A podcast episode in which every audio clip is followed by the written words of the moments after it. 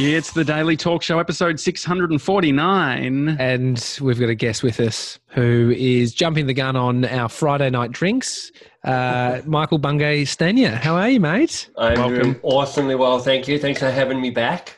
Well, technically, it's uh, Wednesday where you are. So That's right. if you just keep drinking into the wee hours of the morning, you'll be able to For join another our Friday. 24 hours, another 36 hours, and I'll join you for Friday night drinks. So that sounds like it's an unsustainable goal, but I'm prepared for anything. Well, we're sticking to the uh, the rules of 1.5 meters. You're about 10,000 miles away from us right now. How's it How's it going over in Canada, buddy? Oh, you know, it's a it's our own different version of an, a zombie apocalypse. So uh, it's it's. I mean, in all seriousness, it's terrible. Um, I think we're a little ahead of Australia in terms of thinking about how we manage it. Because uh, there's a my parents four days ago wrote an email going, "Okay, we're going to take this self isolating thing seriously." So we're only going to have picnics with our friends on the lake and we're going to drive the kids to school and we're going to and i was like okay on the email with my mum and dad going actually let me explain what self-isolation really means. It doesn't mean driving the kids to school. That's like the worst possible thing. So it feels that i mean this thing is moving so fast and governments must be scrambling to try and find the appropriate level of response.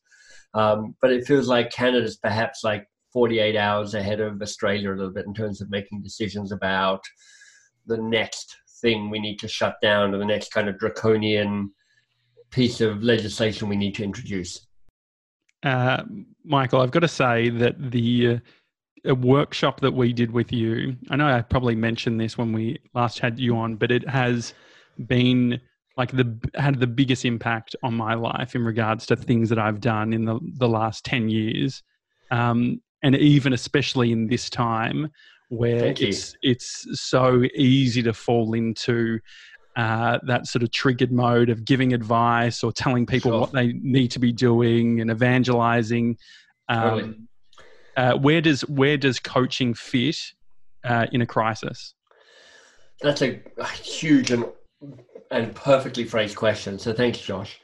Um, so I just think that it's useful to understand what your brain is doing in a crisis, which is give me certainty. That's what your little lizard brain is going is like, it's all going to hell. The thing that I want, the comfort I'm looking for is certainty.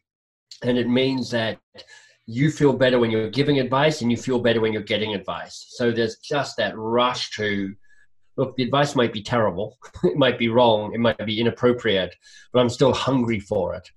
Um, it's that kind of the it's, it's it's why strong leaders show up in a time of crisis because then one thing they show is they go I am let me be absolutely clear. And as soon as they say let me be absolutely clear everybody goes oh this is great. Mm. I don't know what you're going to say but I already feel better because you're going to be absolutely clear about it. And there is absolutely a place for clarity of direction and certainty you know if you if you go back to dan goleman's article in the harvard business review in the year 2000 he says leadership that gets results.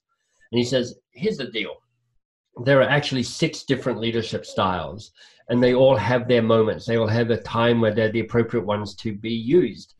Some are more directive some are more democratic some are more coach like some are more you know there's a range of different ways you can show up and lead people. Great leaders know how to use all six at the right you know at the appropriate time. Because every choice you make has prizes and punishments. Um, typical leaders average leaders use one or two or maybe three of those six leadership styles. So if you're a leader right now or if you're and by leader i mean a human being who interacts with other human beings so you don't have to have a formal leadership position it's just are you showing up with people what I think you want to be asking yourself is what's the right mix for me around giving clarity, around giving direction, and around staying curious? Because, you know, Josh and Tommy and Mr. 97, as we talk about all of this stuff, and I go, here's what I'm trying to teach. In the end, what I'm trying to teach is can you stay curious a little bit longer? Mm. And I just think there is a place for curiosity and space to allow people to show up and try and figure out what's going on for themselves. I mean, some of the most used questions in our office now are what else? What's the biggest challenge? What's the okay. biggest problem? Uh, is there any questions that you were dropping out of your repertoire based on the current situation? You know, I think there are, I would say there are questions I find myself wanting to ask more. Um, so one of the questions I would ask is, what do I, what do I know to be true? Mm. Um, because one of the things that happens at the moment is there's so much speculation going on that um, we can get caught into the swirl of all of that and it can make us really anxious you know, we're like okay i've heard this well i've heard that well i've heard this and you know i've heard it three times now so it must be true um, and what i would say is that that question around what do i know to be true helps move you towards shifting out data from speculation and judgment and opinion and kind of interpretations of data.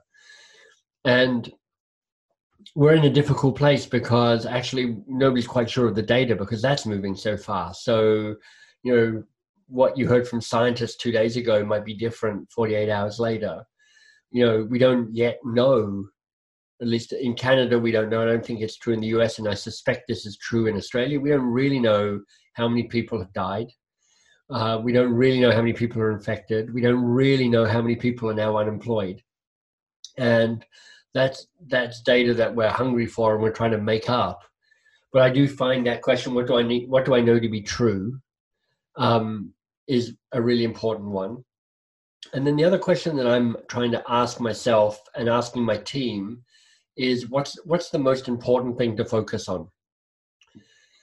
Because you know, there is there's this hunger to go i'll just try and do i'll just try and chase after everything and run after everything because it's anxiety you know it's a natural response and um, as i look at for instance how shannon who's the ceo of box of crayons is leading box of crayons she's like the most important thing is that we make that transition completely to a company who can deliver distributed and virtual training that's it that's priority number one there actually isn't a priority number two. it's hmm. that. You know, I've reassured you around what I can tell you to be true, which is you have your jobs and you're safe for another six months or longer. But that's that's the priority. And for the, the little company that I've spun off and is now the thing I focus on outside Box of Crayons, which is MBS.works, you know, Ainsley and I are asking ourselves, okay, what's the most important thing? Because there's a bunch of things we could do, but it feels now more than ever you've got to focus on the critical few and not get seduced into the trivial many.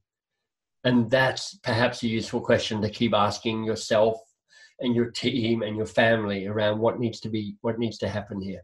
Uh, I feel like I've definitely struggled with being coach like to the point where Tommy will, in a conversation, say, I'm just going to ask myself what the biggest challenge is here, and he'll uh, self coach. Uh, do you have um, job, thought, Thanks, do, do, you have any mechanisms uh, in this specific time where people are spending more time on their own, or there might be lead, there might be leaders that are um, needing to make big decisions where they don't have their regular people around them? How how can you approach self coaching? Well, I think that even though we're self isolating, you know, physically isolating, it doesn't mean you have to socially isolate. I mean, this is a perfect example of connection. You know, you, you guys reached out two or three days ago and said, "Hey, can we do this?" I'm like, "For sure." And the thing I did before this was um, I'm calling it the cocktails and questions saloon. So I have a I have a, a broad network of what I would call weak ties. And weak ties is a social psych- science psychology phenomenon, which is you have you have strong ties, which are the people in your close network, people you know, you hang out with, you kind of you you're friends with them. And then there are weak ties where you know them a little bit. Like I would say that the three of you are weak ties with me. We know each other a little bit. We've we've we've done something together in the past. But you're not going to invite me to your wedding or a family birthday. Can't have weddings at the moment. So. exactly. Also, a reason you won't invite me to your wedding because there are no weddings. Um, but weak ties are often an indicator of a strength of a network because it's actually through your weak ties that you find a path to another job or to a resource you're looking for or whatever it might be. So I have a bunch of weak ties, and it means people who don't know each other. So every day or, or three days a week, Tuesday, Wednesday, Thursday evenings, 5 p.m., I invite people to come and hang out with me on Zoom. so it's um, seven, no more than seven people. Um, and uh, often and I just have seven slots available, and I put it out to my network, and people sign up. So I don't entirely know who's going to be there. So it's serendipity as to who shows up, and you know, often people will know one or two people, but they won't know all the people. And what I do is I just host a conversation. I'm like, bring a cocktail.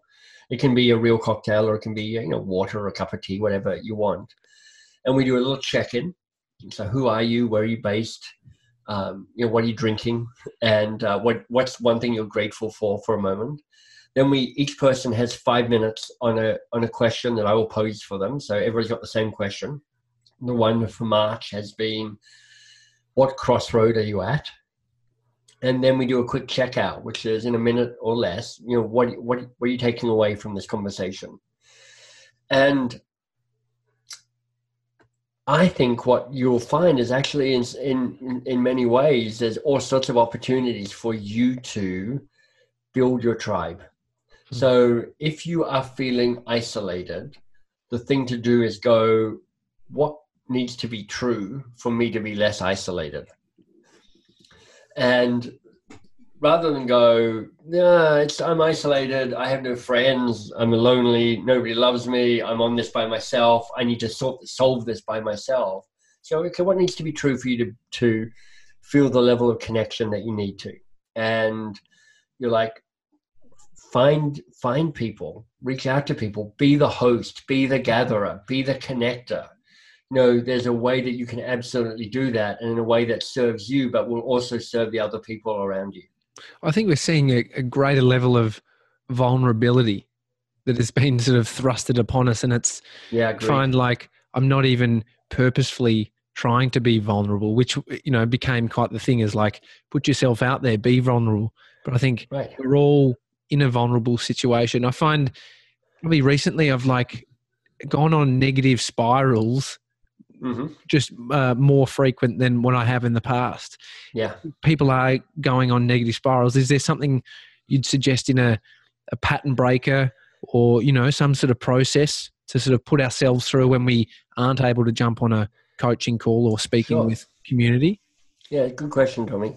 How do you how do you manage yourself when you I mean you're you're aware enough to notice yourself occasionally finding yourself in those spirals. Mm. And when you when you notice that, how do you pull yourself out of it? How do you break your own pattern? Oh, I mean, I, what I've noticed, like, you know, uh, yesterday, uh, Ty got a puncture on on the highway, you know, so, and it's already I'm in that midst of yeah, feeling exactly. like, oh, come on, yeah, insult yeah, to injury. That, and then I get a cold sore in the morning. I'm like, oh god, seriously, and I and I just and I almost had a moment where I kind of laughed at like, the yeah. the the spiral. And so i don't know I, I, mean i think it's the meditation work i've been doing that's allowed me to even laugh at myself at this yeah. spiral but i'm still trying to go I, I haven't i haven't written down i haven't you know asked myself a bunch of questions and taken action on getting it out of my head. So i'm at this it's like i'm in the middle of it right now. And i'm just like what is that sort of step? Do i write? Do i what yeah. works yeah. Uh, so I've got a thought. I'll, I'll, tell you what it is in a minute. Yeah. But Josh, what I mean for you, how do you how do you self manage when you find yourself getting into a funk? Because that's the natural thing to do. If you're not occasionally sitting there going, "Jesus, what the hell," mm-hmm. you you you you may you may not understand what's actually happening. so it's a natural place to be. But for, how do you self manage, Josh? Um, I think it's finding focus Mhm. So I'll find a one specific thing that I need to problem solve, and I allow all the other problems to remain problems. So at the moment, it's been nailing down the technical side of it, and so there's probably there's a bunch of I'm not seeking balance. I'm just seeking to be able to if if I focus on too many things, if I multitask, that's where I become paralyzed and it becomes unproductive. So yeah, for me it's it's just been about I'm giving myself a task. I'm going to solve that and that specific thing. Mr. 97, what do you reckon? Yeah, uh, it's it's probably a little of what Josh said around focusing on a specific thing. Um, but I've also found like really delving into sort of like focusing on my workouts and I guess the sort of technique part of it. That's sort of one thing that's helped you know pull me out or or escape from whatever I'm thinking about. So I love I love all of these answers because I think there's truth in all of them. Um, one of the things that I point to, what all of you are saying is, step number one is to notice it. As soon as you notice you're in a funk, you're already big, pulling yourself out of the funk. Um, so there might be a, a way where you go, I'm just going to take my emotional temperature every now and then. It's like, how am I doing right now? You know, there are five core emotions mad, sad, glad, ashamed, afraid. How annoying is it that the last two don't rhyme? I know. It's I'm really like- annoying. It's, it's like so close to the seven dwarfs, right? You're like happy, sneezy, burpy, farty, whatever they all are. Um, so yeah, mad, sad, glad, ashamed, and afraid. And I'm like, how you doing? Because there's a certainty that you'll have a cocktail of all of those going on at the moment. And sitting with and just acknowledging the feeling helps. It it actually helps. Um, and then there's something to say around so experiment. Because there's there's a different solution for different people. There are some proven stuff. I mean part of it is physical. Your body leads your brain. So whether it's mr 97 going look i'm not just working out but i'm like i'm i'm really working on my form so when i hold a kettlebell i'm i'm not just pulling a weight i'm like creating a perfect kettlebell swing or a deadlift or whatever it might be um, if you're in a yoga class, it's like I'm going to do downward dog, and I'm going to really do a downward dog, not just half-assed it, but just kind of, I guess, full-assed it. Rough, rough. Downward dog, yeah. Arc as well. Yeah. So the physicality makes a difference. I mean, simply shift, stretching and breathing and lifting your hands up, it makes a difference. That will shift your mood. You'll be in a better mood by going like this, even though you look ridiculous in the moment when you're on a video. But it, exactly. Mm. And breathing, just I mean, taking I'm breath. day I'm day ten of not wearing deodorant, so it's an absolute disaster. Exactly. That's all right. And we, we, all, we can see that. We can smell that. even in, even at the zoom distance. So And- there's something around that, and then there's you know pieces around uh, tactics around tapping into gratitude. So different things work for different people. Some people love to journal, right? They have a gratitude journal. They're like, I'm going to write it in the morning. I'm going to write it in the evening. You know, with my team, 4:40 p.m. we check in for five minutes, and Ainsley and I go. We tell each other one good thing that's happened that day. That's it. It's like for her, it was I got I I got she's a a, a, a divorced parent, so she got uh, she and her partner are negotiating, you know, how they look after their their six year old. So she got her daughter back today, and at 4:40 she was actually going for a run. So she's like, I found a, des- a deserted oval, so I'm running around the oval. Her kid was painting on the on the grass. She's like, that's what I'm celebrating, that I'm out running. I've got a physical movement going on. I'm like, fantastic. I'm celebrating. I'm I'm trying to launch a new podcast, and I, I had three really good interviews today around the podcast. But it's we we built in a deliberate structure that allows us to acknowledge what's good. And I think there's just a there's a a third piece which is don't don't don't do double time. and by what that I mean, there's a way you can go, oh, I'm in a funk. oh, what's wrong with me? You know, why don't I know better than to get down around this and get depressed around it? And and now you're kind of like, okay, now you're kicking yourself when you're down. Like it's ah. So there's a way to hold compassion for yourself, just to say it is absolutely natural that this is a roller coaster. And there are times where you're like, I'm feeling okay, and there's other times where you're like, this is this is hard. This is really hard right now. And um, there there is something about a trouble shared is a trouble halved. I think is the saying. And you know, when when this cocktails and questions that I just checked in, you know, one of the people is is a CEO, and she just laid off a third of her workforce today, mm-hmm. 20 people. So it's a $20 million company. And she's like, it's the con- human connection that helps me be resilient through this. Because if I'm just doing that and I'm alone in that, that's a very mm. hard place to be. Mm. Michael, what is our responsibility, do you think, for uh, the emotional states of other people? Uh, you can't be responsible for emotional states of other people. You can, you your job is to control what you can control. I mean, this is ancient, ancient wisdom. this is not me making this up. It's just know thyself and control what you focus on what you can control, which is you and how you show up and how you start each day and how you finish each day. And in that, you get to not control exactly, but you get to influence the world around you. But you can show up with a big heart and a good attitude and compassion and generosity and all of that. And there can be some people who are like, thank you, that's helped. And there are some people like, you're, I, you're, this is, you I hate you. mm. It was like, I mean, um, I just put out a TEDx talk three weeks ago, which I'm super excited about. And of course, it also means that I'm seeing the comments that people are putting there, and some of them are just mean. and you know, there's like, there's this one person, I can't watch this, his pants are too tight. I'm like, well, thank you. I think, well, maybe not. I, and, I personally uh, wanted them tighter, but uh, yeah, exactly and uh, you know, so the, the the talk is called "How to Tame Your Advice Monster," and the most recent one made me laugh, which is like, "Here's some advice: get a comb." And I'm like, okay. so part of it was like, okay, do I want to take responsibility for how those people are showing up? No.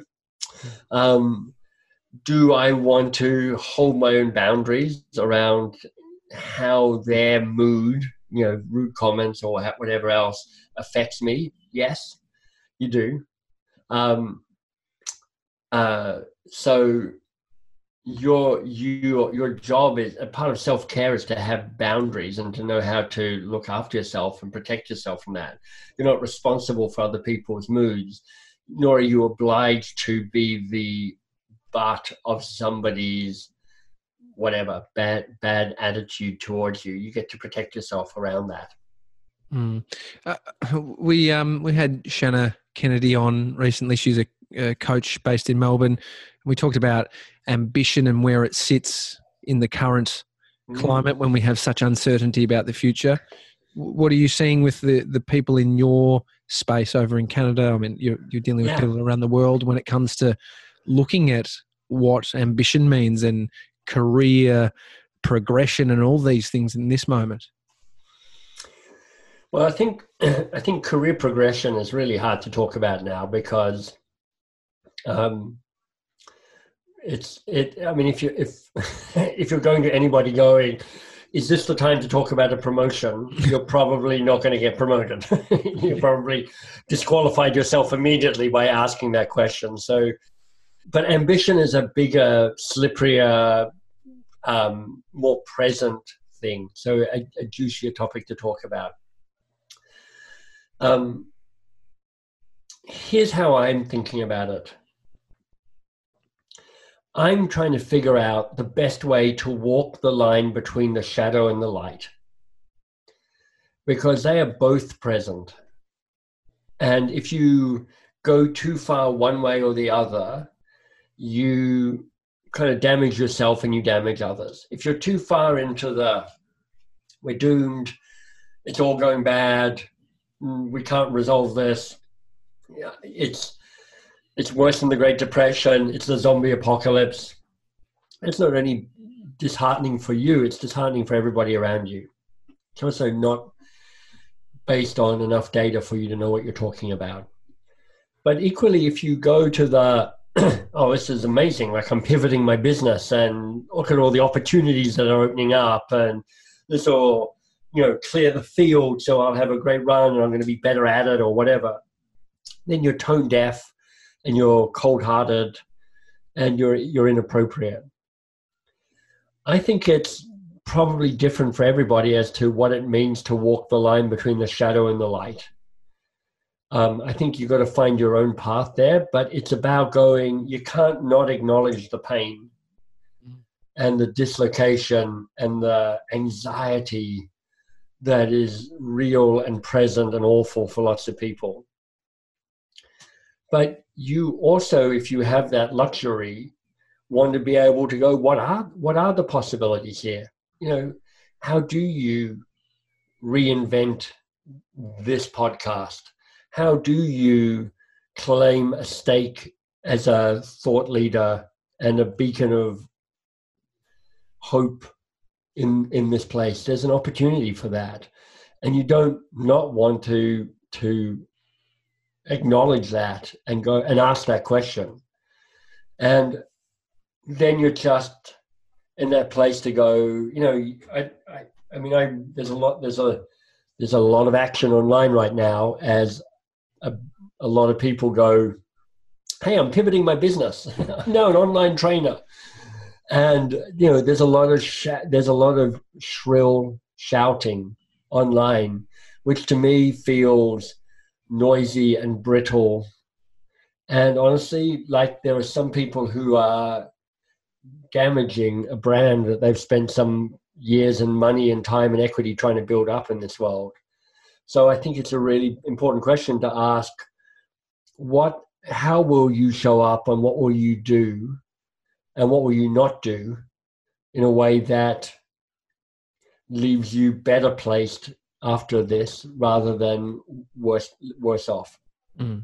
You um, just launched your new book, The Advice Trap. Yes. Uh, obviously something like this affects things like uh, how we approach sales or how we approach launches uh, mm-hmm. uh, what's been the monologue in your mind or even the dialogue with with your team around how you ap- approach something like a launch and yeah. what's going on so the launch has been so here's here's the starting point that we we were saying for the launch a week before the book came out Ainsley and I, because it's Ainsley and me who are the core team at MBS.works, we're like, we've already won. Hmm. We've already won because we have a book and it's going to come out on February the 29th. And we've got a bunch of people who bought early copies of it. And we have a website that works. And we're offering people a sort of online free courses as part of it. So we're like, we've got those up and running well enough. So we've already won. So that's the first piece, which is to set a condition of satisfaction that allows you to celebrate. I think, you know, for, for, book launches, mostly they set people up to feel a bit sad about how unsuccessful their book launch was. Because you're like, did I make it? Am I a New York Times bestseller? Well, obviously no, because nobody is unless they're, you know, Michelle Obama or um, or they're somebody famous or they've spent quarter of a million bucks to manipulate the system to make it work. Mm-hmm. The other piece for me, and this is just a kind of a general philosophy that I hold, and it might be true, be useful for other people as well, is I'm interested in the long game. The long game is is the game to play. So for me, I go this book launch coming out on February the 29th it's not the finish line; it's the start line. So I've got a, I'm, hold, I'm holding myself to say I've got a year to do a book launch. So well, the coaching habit took uh, like a long, like it was a long tail of sales, right? It wasn't all in one week. No, I mean, it, it, uh, with with the coaching habit, I committed to going. I'm going to market this for a year, Mhm. and uh, of all the things I, it, it was one of the key decisions in the success of that book. Which is like, I'm not going to sweat the launch. I'm going to try and launch it so you know people notice it, but I know that I don't have a big enough mailing list to get it to be a bestseller. So it's about getting it out into the world and then trying to get the flywheel spinning. And same with the, the advice trap, which is like, okay, I'm going to do it for a year. What I'm holding is, and and of course, and the world changes. You know, three days after the book launches. So okay, so now what am I doing? So I'll tell you exactly what I'm doing. I'll just give me two seconds. I'm going to grab something on my other desk over here. Great. Thank you for everyone for uh, for joining us in the live YouTube.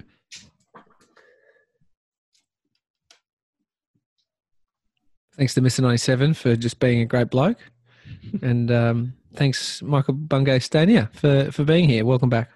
My pleasure. So, I've um, there's a there's a Colombian author who I love, a guy called Gabriel Garcia Marquez.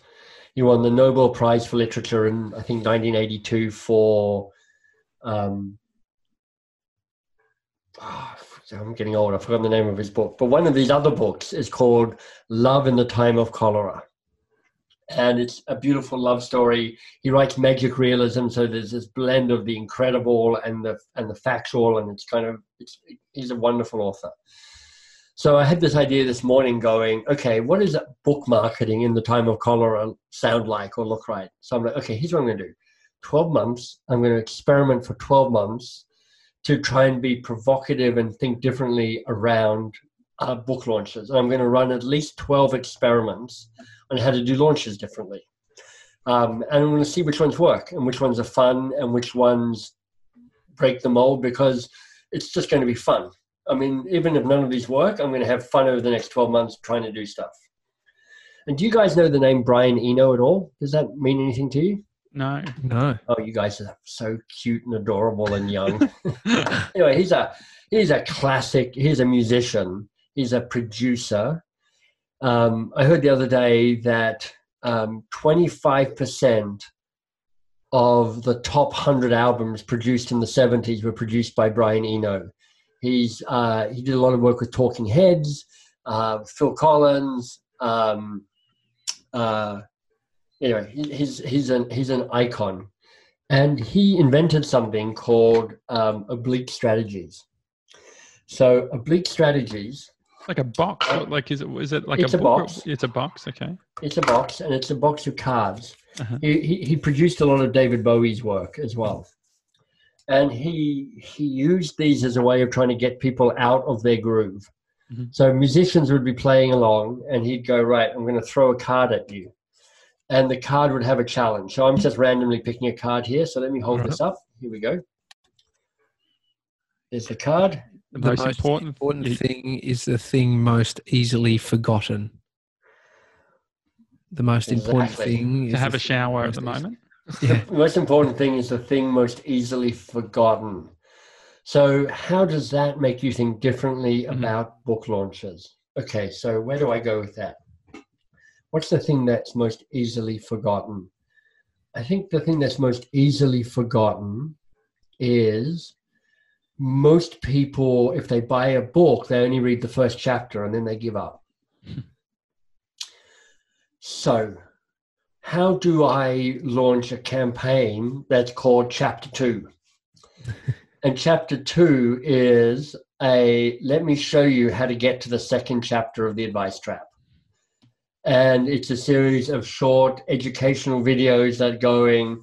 I'm going to tease you with how chapter one finishes, and I'm going to tease you with what gets exposed in chapter two. Or I'm going to build I'm going to build a marketing campaign based around the teachings of chapter two. I'm going to make that compelling and extraordinary and exciting hmm. so that people go, What is that? I need to find out about that. So this is me making stuff up right in the moment. But I'm like, okay, I'm going to use these oblique strategies as a way of generating and testing out marketing ideas. And then I was like, and you know what? I could I could then build a course around this. So I could teach people how to do, run marketing campaigns that are not just here are some tactics, but also here are some principles by which you can generate your own ideas around how mm. to do book marketing. You, do you sort of see yourself as a creative person? I do. I am a creative person. I'm I'm good at that. Do you think? Um, I mean, I've, this question has been asked a lot. Of can you can you teach cre- creativity, or are you born with it? I just yeah. had a moment seeing you sort of reel off an idea from, prompted from a question, which sort of gave me you know encouragement for Mister Ninety Seven, who thinks he's not creative, to be able to access some creativity through prompting through questions or cards. Is is that fair yeah. to say? I, I personally would write Mr. 97 off. I mean, I don't think you've got any. You've nailed that, I think. I mean, you, you, know, you can only put so much lipstick on a pig. so obviously, I'm teasing at this stage. So here's what I know. This is what the science will tell you about creativity, which is there's a spectrum. Some people are just wired to think more laterally than other people.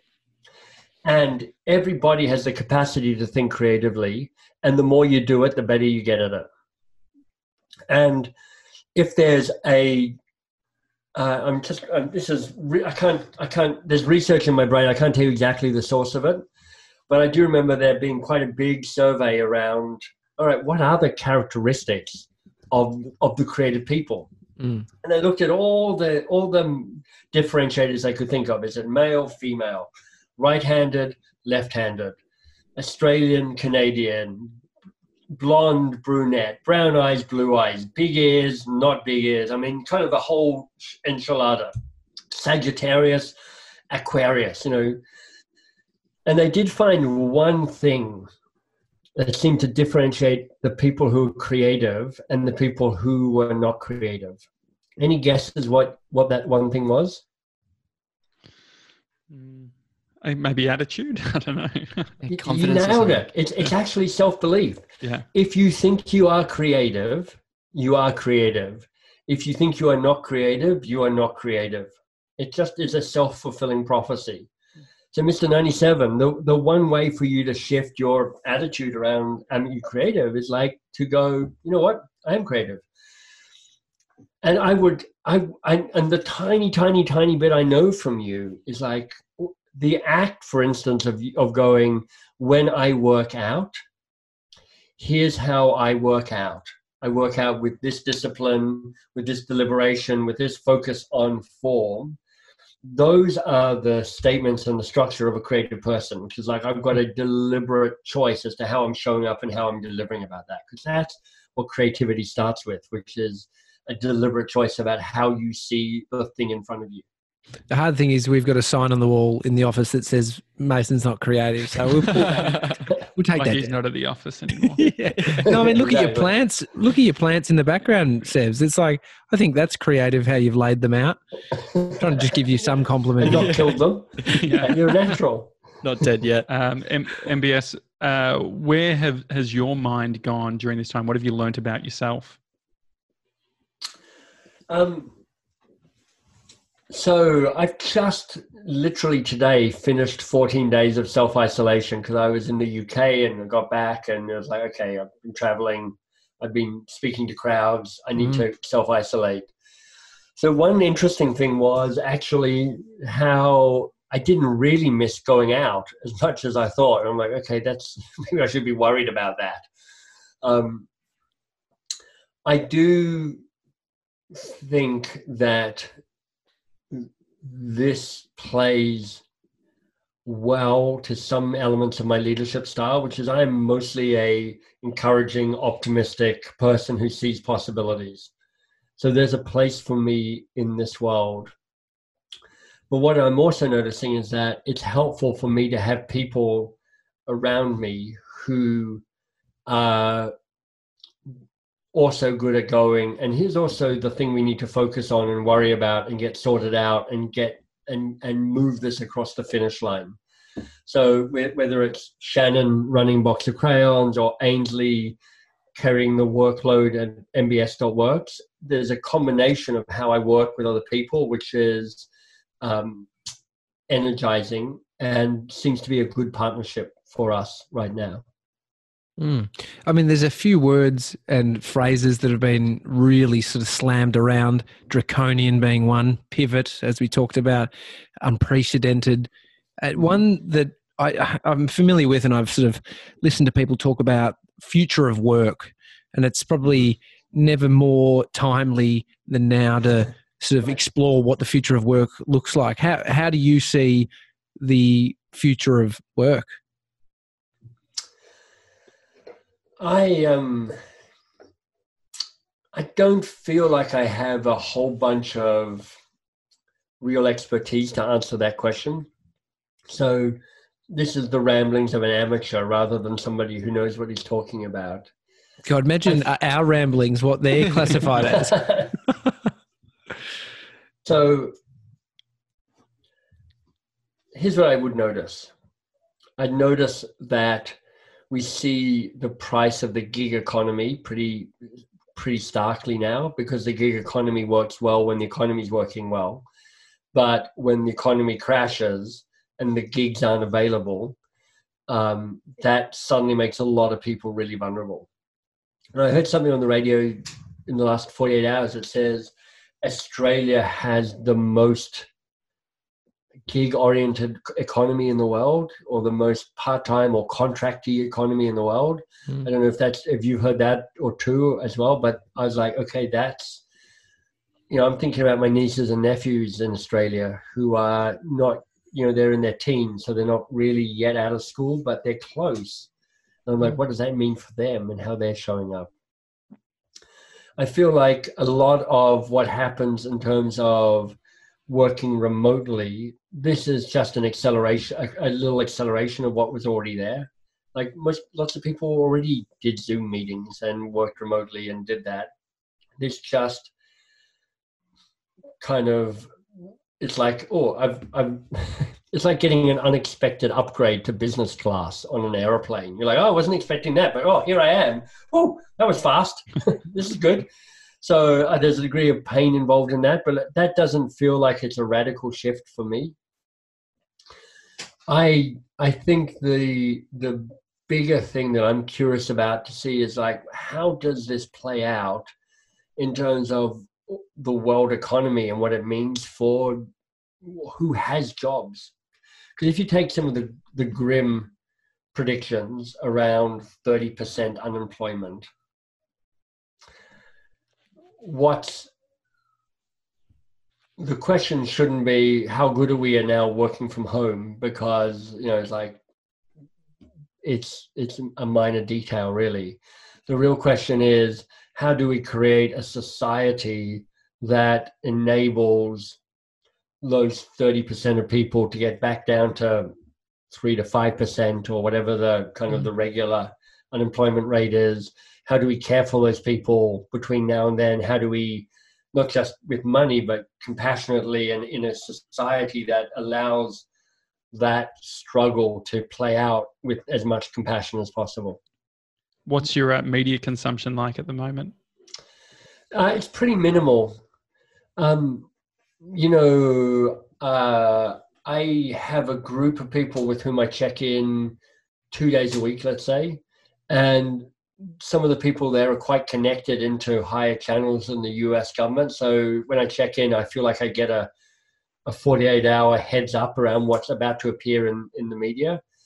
But, you know, all that is on the media is conversations around COVID 19. And I'm like, what's useful here for me?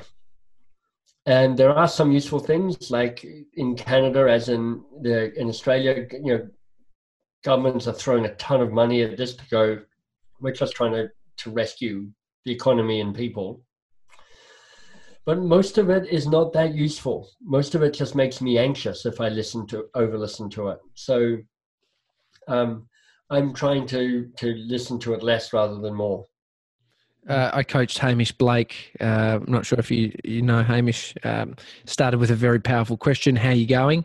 And then um, I went to one of your go-tos. Uh, what's your biggest challenge? So I want to throw that over to you. What is your biggest challenge at the moment, MBS? Oh, I've stumped him. Wasn't expecting it. Well, biggest challenge. This is the power of that question, which is like, no, what's our challenge, but what's the biggest challenge? Mm.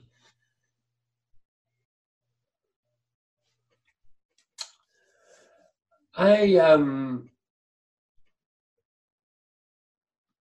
I uh, here's what comes to mind right now. So I'm I'm less anxious than um, some of the people I work with, and so really part of my job as a leader at the moment is to give them the right amount of space to acknowledge their anxiety and their worries and their concerns and their sadness and and also to hold the the right tone around optimism as well it's that walking the line between the, sh- the light and the dark so i think that's actually my biggest challenge mm-hmm. which is like this is the hard thing to do is to keep moving forward staying optimistic planning for the future and also acknowledge the hardship that is there at the same time. Hmm.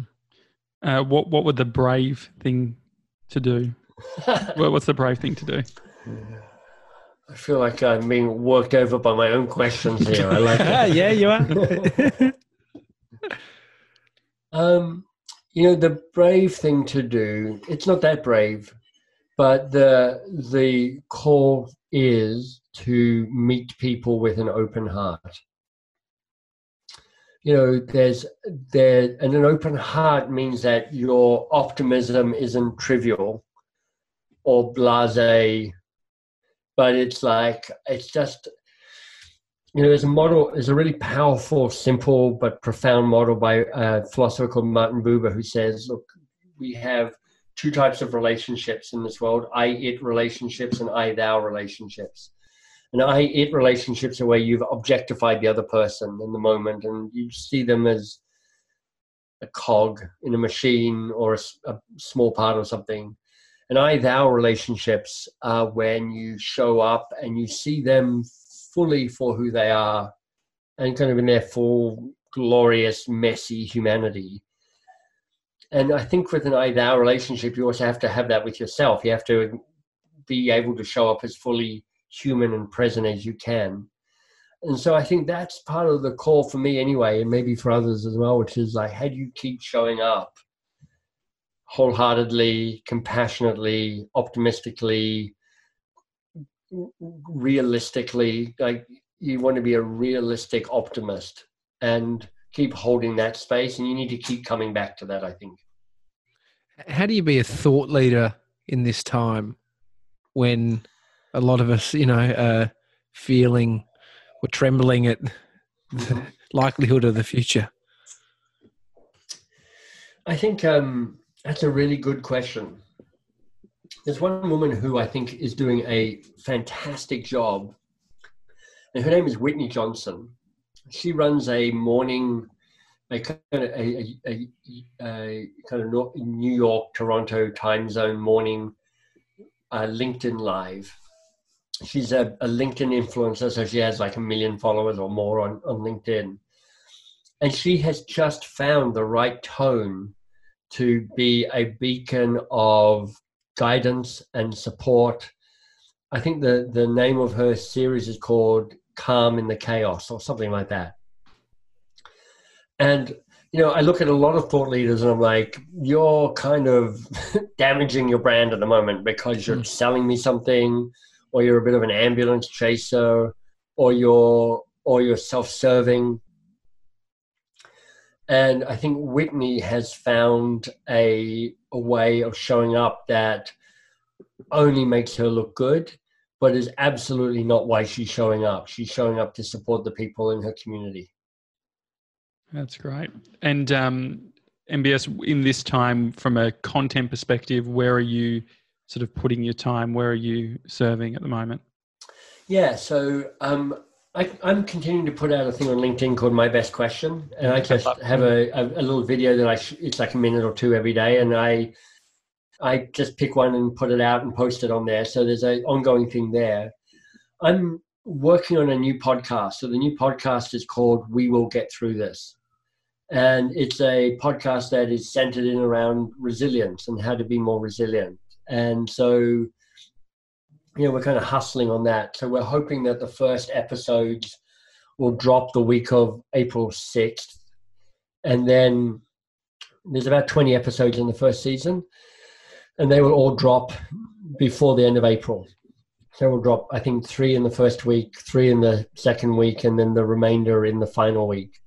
And it's a really interesting mix of different people with different skills and with different focuses. So some are about individual resilience, some are about team resilience, some are about mm.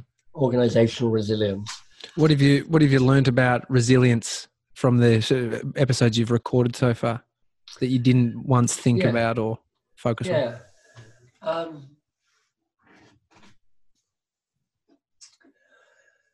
yeah, no, it, it so often comes back to stuff I've been interested all the time. It's the same stuff. It's just a slightly different context, which is self knowledge, compassion, um, care for yourself, see the other see the other person as human. Don't other them. Um, uh, routine. You know, there's there's a lot of high level stuff that was familiar but part of what I like about the people I'm talking to is they've all got their own quirks on it. You know, there's um, a resilience expert I spoke to whose background is in dance, and she says we all have our own resilience profile, and what we require for us to kind of top up our resilience is different. Some people want something that's more physical, some people more intellectual, some people more spiritual, and it's like a mixing board. Everybody's got their own best mix and I'm like, okay, that's really helpful. You know, it's she's like, I'm really physical. I need to swim every day. Um, I'm like, well, I'm really intellectual. I need to connect and think every day. If I don't do that, that that lessens my energy. Uh, the the LinkedIn series that you do, uh, my best question. Yeah. Uh, I love it. I loved especially the one with the uh, the uh, asking for two double espressos, different times, big blow up at the cafe. I love a good cafe blow up. Oh, um, I know, that's hilarious. um, what's uh, your question for today? If you were to give a question to the audience, and you can wrap it up in maybe your classic story based on uh, on your day.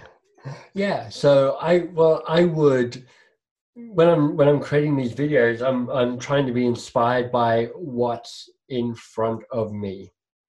So so here's how I would react to this conversation. So first of all, thank you for having me. Um, now I'm I'm 52 or 51, 52, I think. Yeah. H- how old are you guys? How old are you, Josh? I'm 29. 29, Tommy. 31. 31, and Mr. 97. 20. 20 perfect. So you guys are like at least two decades younger than me. So the question i would ask is this. You know in a time like this it's really easy for us to look to people who we think of as our seniors as our leaders as our elders and our betters to go will you lead me here? You know will you tell me what's going on? You're the person with the suit and the gray hair and the experience but in this time, wisdom can be found anywhere. So when you look to the people who are younger than you, what can you learn from the young people in your life? Love it. Uh, Michael, thanks for coming on the show. Yeah, my pleasure. Thanks uh, for having me. For uh, having having a wine. Are you feeling a bit tipsy? what does what does a one wine do for you? It was a big glass. Uh, one wine, one wine. I'm I'm okay with now. I have I did have a wine for dinner before I got on the thing, and and, and a the, cocktail. And the thing before that was cocktails and questions, so I had a little bit of bourbon there as well. So I'm I'm holding it together, but I don't know where I'm going to go from here. He's blottoed. No, no. exactly. Uh, awesome. Thanks so much, Michael, for coming on the show. It's the Daily Talk Show. Uh, if you want to send us an email, you can s- send that to hi at the Daily Talk Show. Uh, dot com and we are also live streaming every episode now uh, which you can watch at youtube.com forward slash the daily talk show. Otherwise, thank you, Michael. And uh, see you tomorrow. Thanks, everyone. See you guys.